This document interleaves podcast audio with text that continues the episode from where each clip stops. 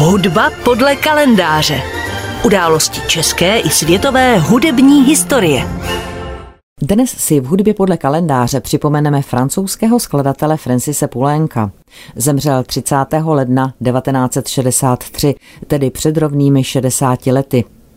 Francis Jean-Marcel Poulenc se narodil 7. ledna 1899 v Paříži do rodiny farmaceutických magnátů. Mimochodem, farmaceutická firma založená jeho předky existuje dodnes. Základy hudebního vzdělání získal od své matky, která sama byla talentovanou klavíristkou a díky bohatému rodinnému zázemí mu bylo umožněno studovat hru na klavír u španělského virtuóze Ricarda Viněze. V letech 1918 až 21 si Pulenk odsloužil tři roky v armádě a během války mu zemřeli oba rodiče. Zůstal tedy v jinožském věku úplně sám. Tehdy se, za přispění Ricarda Viněse, seznámil s Manuelem de Fajou, Erikem Satým, Dáriem Miodem, Pablem Picassem a dalšími umělci, kteří v Paříži v té době působili. A kromě hudby se jeho velkou láskou stala i poezie. Zájem o literaturu jej přivedl k Luizi Aragonovi, André Židému, k poezii Paula Valéryho a Paula Eliarda a posledně jmenovaný se mu pak stal hlavním zdrojem inspirací pro písňovou tvorbu.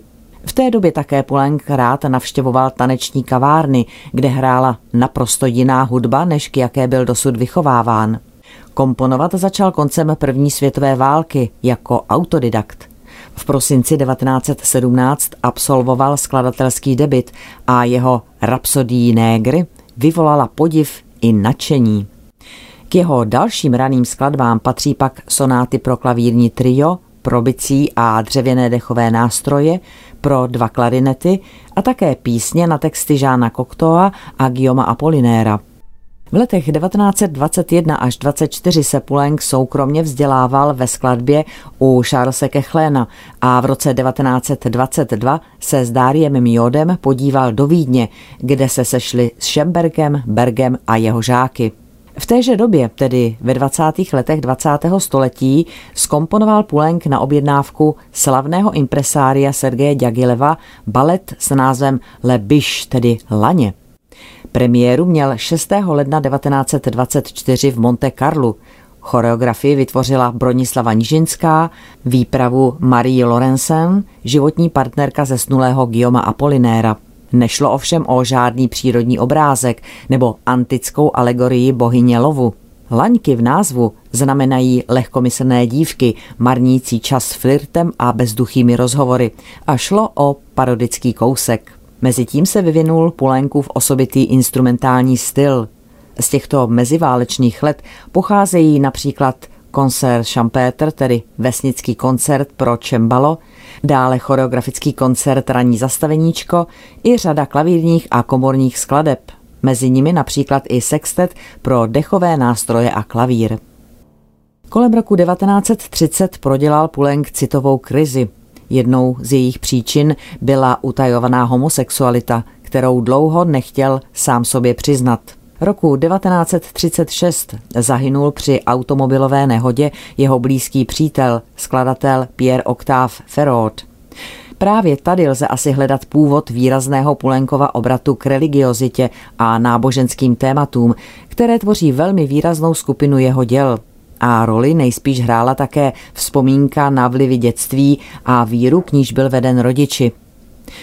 Z této oblasti tvorby jmenujeme například skladbu litaný a la Vierge Noir, tedy Litanie k Černé Madoně z roku 1936, či Sept Réponse de Ténèbres, tedy sedm responsorií temnot, dílo z konce jeho života. Francis Poulenc zasáhl do světa opery a za vznikem prvního díla tohoto žánru stojí světová válka, ta první i druhá. 24. června 1917 se v Paříži uskutečnila premiéra hry Prsy Tyreziovi Guillaume Apolinéra. Východiskem byla řecká báje o Tyreziovi, v jejímž závěru zazní sice nenápadně, ale o to úderněji, že je nutné rodit děti, aby se nahradily válečné oběti. Pulenk uvedení Apolinérovy hry roku 1917 viděl a na sklonku druhé světové války v roce 1944 si plně uvědomil její novou aktuálnost. Zpracoval tedy toto téma a jeho operní prvotina Prsi Tyreziovi měla premiéru v pařížské opeře Komik 3. června 1947. V červnu 1951 mělo ve Štrasburku premiéru Pulenkovo Stabat Mater, jedno z nejvýraznějších duchovních děl hudby 20. století. Ve stejném období a příbuzném tvůrčím rozpoložení pak vznikala opera Dialogy karmelitek, jejíž předlohou byl román Gertrude Lefort Poslední na popravišti, vytvořený podle skutečného příběhu z období francouzské revoluce. Poulenc věnoval operu Památce mé matky, která mě přivedla k hudbě. Tak zní tato dedikace. Poslední dokončenou operou se Poulenc vrátil k Žánu Koktoovi. Jeho aktovka La Voix Humaine, tedy lidský hlas, je z roku 1930. Premiéra této Pulenkovy opery se ovšem uskutečnila 6. února 1959. Pulenk pak ještě pracoval na další opeře podle Koktovy předlohy a sice jeho úpravě Sofoklova Oidipa. Opera s názvem Pekelný stroj však zůstala nedokončena. 30. ledna 1963 Francis Poulenc zemřel a jeho posledním dokončeným dílem byl Septer Pons de Ténèbres pro dětské a mužské hlasy s orchestrem.